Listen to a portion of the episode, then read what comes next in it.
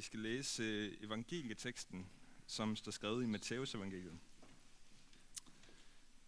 Da kom Peter til Jesus og spurgte, Herre, hvor mange gange skal jeg tilgive min bror, når han forsynder sig imod mig? Op til syv gange. Jesus svarede ham, jeg siger dig, ikke op til syv gange, men op til 77 gange. Derfor, himmeriget ligner en konge, der ville gøre regnskab med sine tjenere. Da han begyndte på regnskaberne, blev en, der skyldte 10.000 talenter, ført frem for ham. Da han ikke havde noget at betale med, befalede hans herre, at han og hans kone og børn og alt, hvad han ejede, skulle sælges og gælden betales. Men tjeneren kastede sig ned for ham og bad, Ha' tålmodighed med mig, så skal jeg betale dig det alt sammen. Så fik den tjeners, øh, tjeners herre medynk med ham og lod ham gå og eftergav ham gælden. Men da den tjener gik ud, traf han en af sine medtjenere, som skyldte ham 100 denar. Og han greb ham i stroben og sagde, betal hvad du skylder. Hans medtjener kastede sig ned for ham og bad, have tålmodighed med mig, så skal jeg betale dig. Det ville han ikke, men gik hen og lod ham kaste i fængsel, indtil han fik betalt, hvad han skyldte. Da hans medtjener nu så, hvad der var sket, blev de meget bedrøvet og gik hen og forklarede deres herre alt, hvad der var sket. Da kaldte hans herre, på, øh, hans herre ham for sig og sagde, Du onde tjener, al den gæld eftergav jeg dig, da du bad mig om det. Burde du så ikke også forbarme dig over din medtjener, ligesom jeg forbarmede mig over dig? Og hans herre blev vred og, lod ham, og overlod ham til bødlerne, indtil han fik betalt alt, hvad han skyldte. Sådan vil også min himmelske fader gøre med hver eneste af jer, der ikke af hjertet tilgiver sin bror. Amen.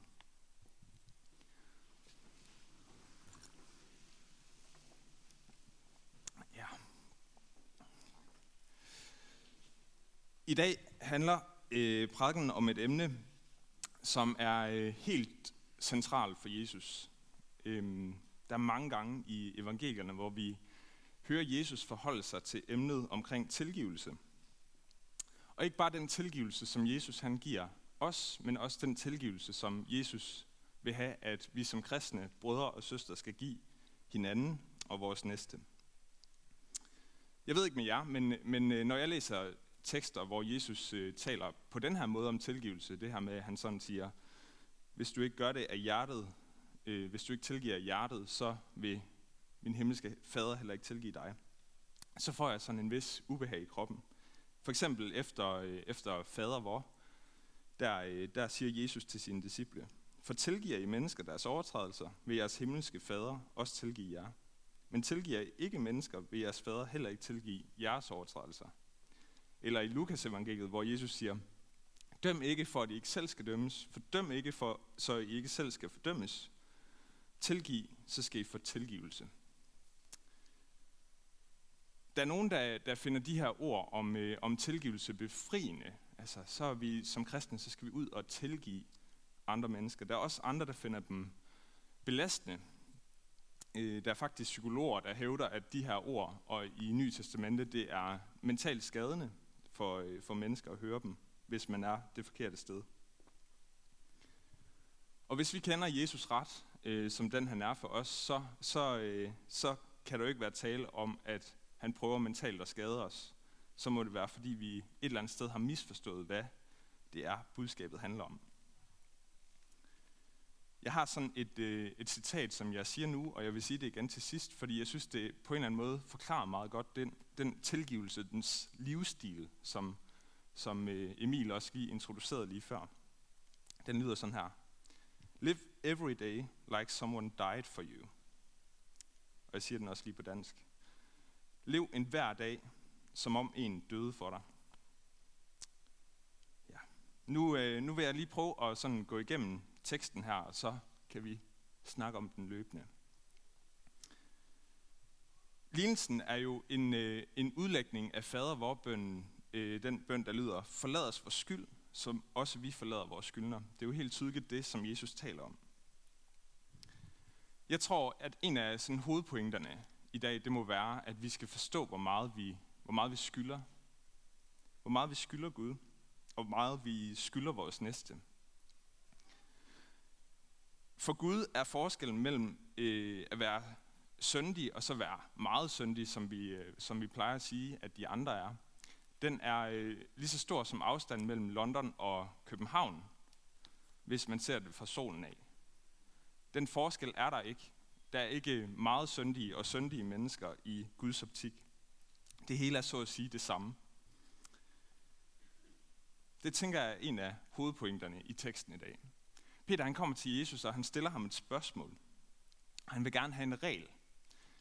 Øhm, Peter han har, han har helt klart lært noget af Jesus. Det var nemlig sådan på, på Peters tid, at når man var jøde, så vidste man, at man skulle i hvert fald tilgive tre gange. Tre gange, inden at det blev for meget, og man ikke behøvede at tilgive mere. Det var sådan en normal rabbinsk lære, der var. Øh, så et eller andet har Peter jo lært, når han kommer og spørger Jesus, hvad er det syv gange, jeg så skal tilgive? Øhm, og Jesus, han gør jo, hvad han altid gør så godt. Han hjælper ikke Peter særlig meget øh, med det spørgsmål, og det håb, han et eller andet sted har, om at han øh, i praksis er på rette vej og har lært, hvordan man skal være, øh, være en efterfølger af Jesus. For Jesus er, er tilgivelse jo ikke sådan en eller anden vægtskål, hvor han, hvor han øh, sætter det op, og det er noget, man kan forhandle med. Tilgivelse, det er ikke noget, der kan forhandles.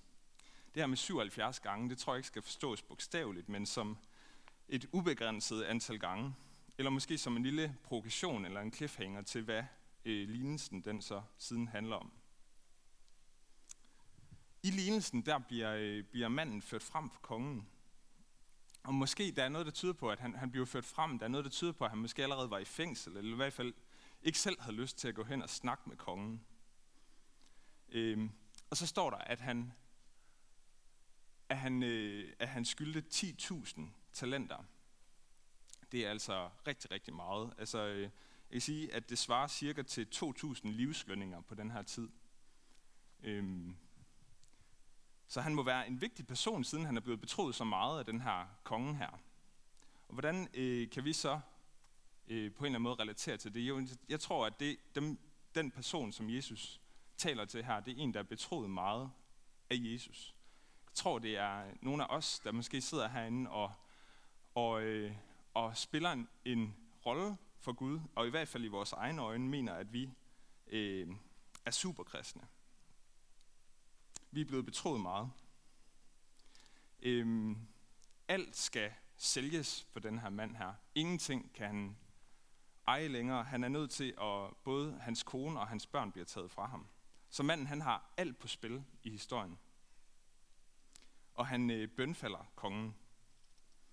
Og det er ikke lige noget, han bare lige gør en enkelt gang, men det er noget, som han til synligheden gør meget og er desperat for at få noget fra kongen. Han siger, have tålmodighed med mig. Det er jo et latterligt argument, når han skylder 2.000 livslønninger.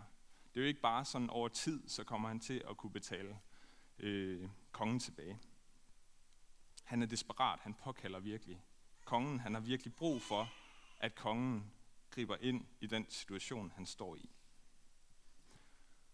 Og kongen eftergiver øh, lønnen fuldstændig, og han, øh, han gør det med noget og med kærlighed og han har medlidenhed med manden.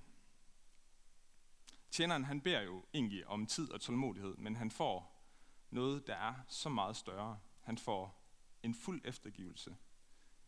Alting bliver betalt, og det er helt betingelsesløst for manden i lignelsen. Og vi stopper lige her igen, fordi jeg tror, der er mange af os, som kan genkende os selv i det her med at prøve at betale Gud tilbage på en eller anden måde.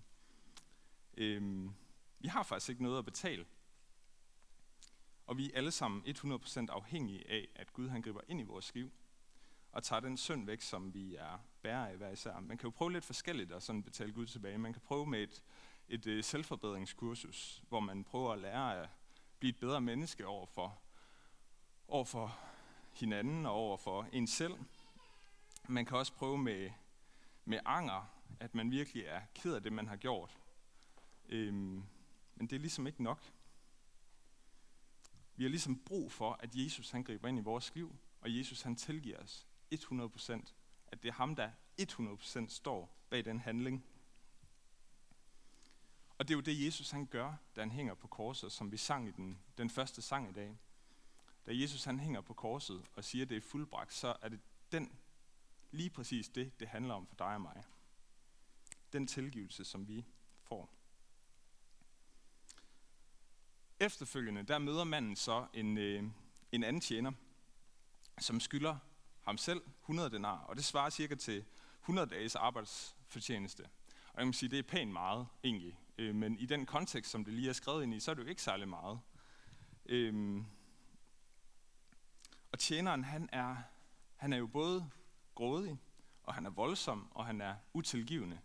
Men jeg tænker faktisk vigtigst af alt, at han er glemsom. Fordi det er jo nærmest som om, at det er de samme ting, der bliver sagt. Ha' tålmodighed med mig. Øhm, man beder om tålmodighed, men alt er glemt. Han kan slet ikke huske, hvad der lige er sket for ham. Glemmer vi også nogle gange vores øh, tålmodighed, når vi står i vores hverdagssituationer, og, og øh, konen hun lige øh, bliver lidt irriterende, eller hvad der nu kan være. Hvordan ser tilgivelse ud den, den tilgivelse, du har fået fra Jesus, hvordan ser den ud i din hverdag? Hvordan præger den dit liv? Kongen får nys om fra nogle af sine andre tjenere, at øh, den, her, den her tjener har, har gjort den her overtrædelse og bliver selvfølgelig vred. Fordi kongens eftergivelse af den her gæld, den hænger naturligt sammen med, at han forventer, at hans tjener gør præcis det samme mod dem, der skylder tjeneren noget. Og kongen overlader ham til bødlerne. Og det bliver konsekvensen af tjenerens utilgivelighed. Og manden han bliver jo aldrig fri igen, kan vi se, fordi han, han kommer jo aldrig til at betale 10.000 talenter til kongen. Han havde glemt, hvad kongen havde gjort for ham, og han bliver fanget. Og konsekvensen af den synd, det bliver fangeskab. Og Jesus han slutter historien her af med selv faktisk at fortolke lignelsen. Det er ikke altid, Jesus gør det, men han gør det i det her tilfælde. Og han siger, at øhm, sådan vil også min himmelske far gøre med hver eneste af jer, der ikke er hjertet tilgiver sin bror. Sådan siger han det. Jeg tror ikke, at hjertet her refererer til en bestemt følelse eller et bestemt temperament, som vi skal have som kristne for inden at vi skal tilgive, altså sådan en eller anden, ja, en, en følelse. Det tror jeg faktisk ikke er det, der er tale om. Og jeg tænker, at øh, jeg har fundet et billede hos, hos øh, en, øh, en mand, der hedder N.T. Wright, som beskriver det ret godt. Øh, at måske er, er lungerne et bedre billede på det her for os i dag. Når vi trækker vejret ind, så har vi brug for at puste ud og igen og igen og igen. Og sådan tror jeg, at det hænger sammen det her med at få tilgivelse og give tilgivelse. At det, ligesom, det går ligesom hånd i hånd. Det er en, en bevægelse, der hænger sammen. Det er ikke bare sådan øh, noget, der, der skal gøres hver for sig, og sådan, nu har jeg fået tilgivelse herover, så behøver jeg ikke at gå ud og tilgive i mit liv de mennesker, som øh, går over stregen over for mig. Hvis du ikke er villig til at tilgive, så tænker jeg heller ikke, at du kan få tilgivelse. Og hvordan skal vi så forholde os til det her? Fordi det lyder jo enormt hårdt. Jeg tænker, at først og fremmest så må vi forstå, at Gud han er kærlighed. Og kærlighed, det kan ikke købes for penge. Og Gud er ikke en, man handler, handler med. Og måske i stedet for at tale om, om tilgivelse som en betingelse, kan man så tale om tilgivelse som, en, som et krav, eller en forpligtelse, vi har som kristne. Det er i hvert fald, jeg synes, en nøgle i den her tekst, det er også at forstå, hvor øh, at, at den her gæld, den bliver eftergivet manden 100% inden at, at han bliver bedt om, har du nu også husket lige at tilgive alle dem omkring dig? Øh, den bliver jo eftergivet først. Kongens tilgivelse, den kommer som en direkte respons på den desperation, som manden har, og ikke fordi, at han bliver spurgt i et krydsforhør om, hvor mange han har tilgivet i dag. Øh, det her med, at, at tilgivelsen ligesom er et krav eller en forpligtelse, frem for at være øh, en betingelse, det vil jeg gerne give et, øh, et øh, eksempel på fra mit eget liv. Øh, dengang jeg var en, øh, en dreng, der rodede jeg rigtig meget. Det gør jeg stadigvæk. Det er, er ligesom et ongoing issue i mit liv.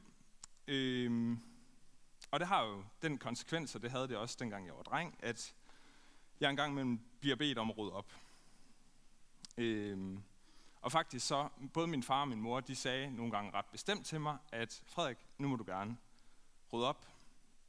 Og så var det jo en gang imellem, at jeg øh, måske lige havde gang i noget med Lego, eller havde gang i et eller andet, som jeg øh, synes var sjovt, at jeg ikke lige fik det gjort til tiden, og det kunne være, at der skulle komme gæster.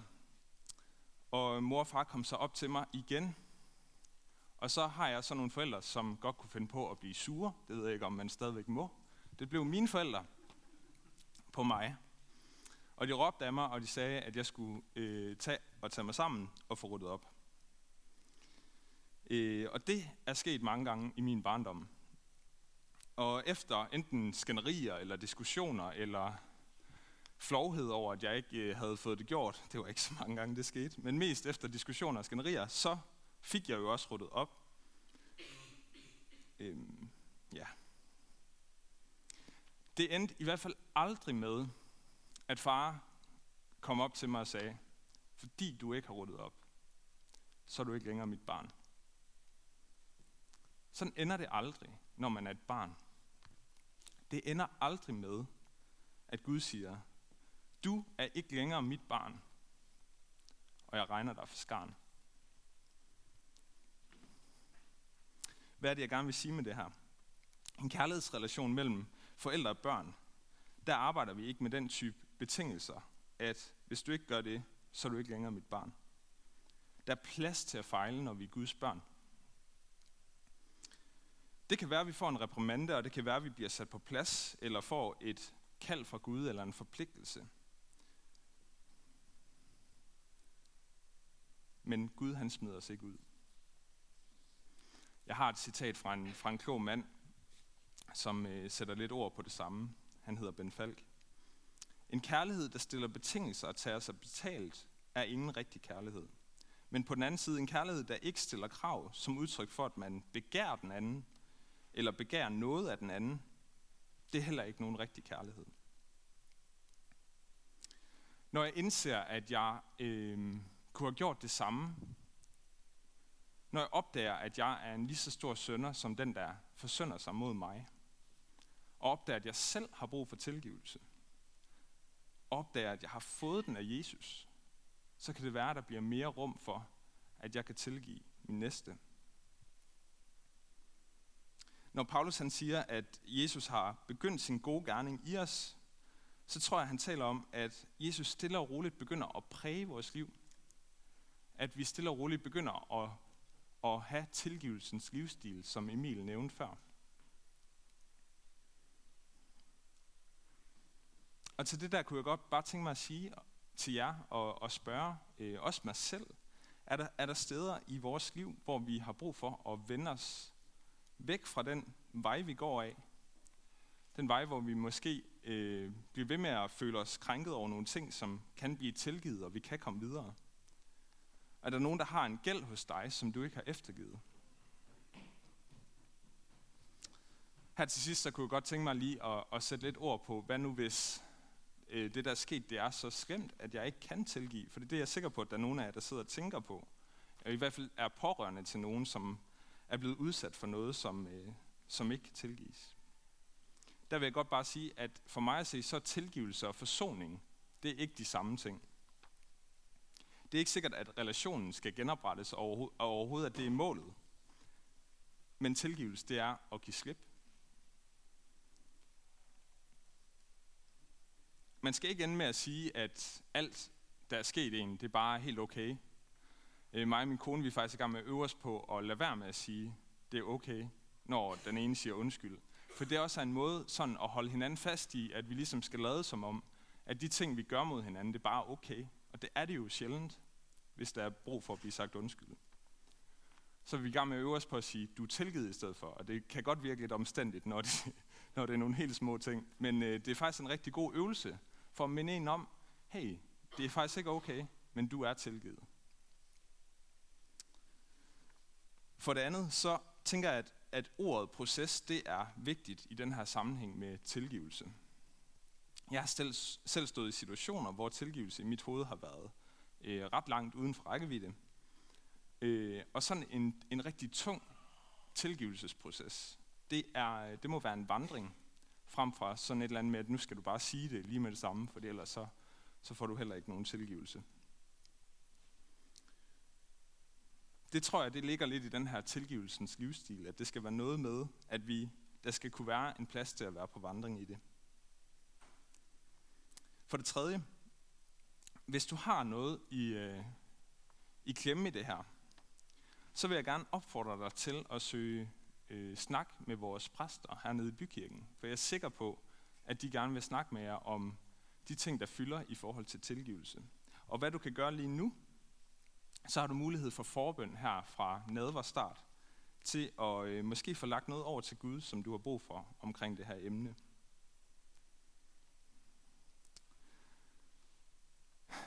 Live every day like someone died for you, starter med at sige. Lev en hver dag, som om en døde for dig. Det tænker jeg, det er det, vi taler om, når vi siger tilgivelsens livsstil. Det er det, det ligesom skal handle om.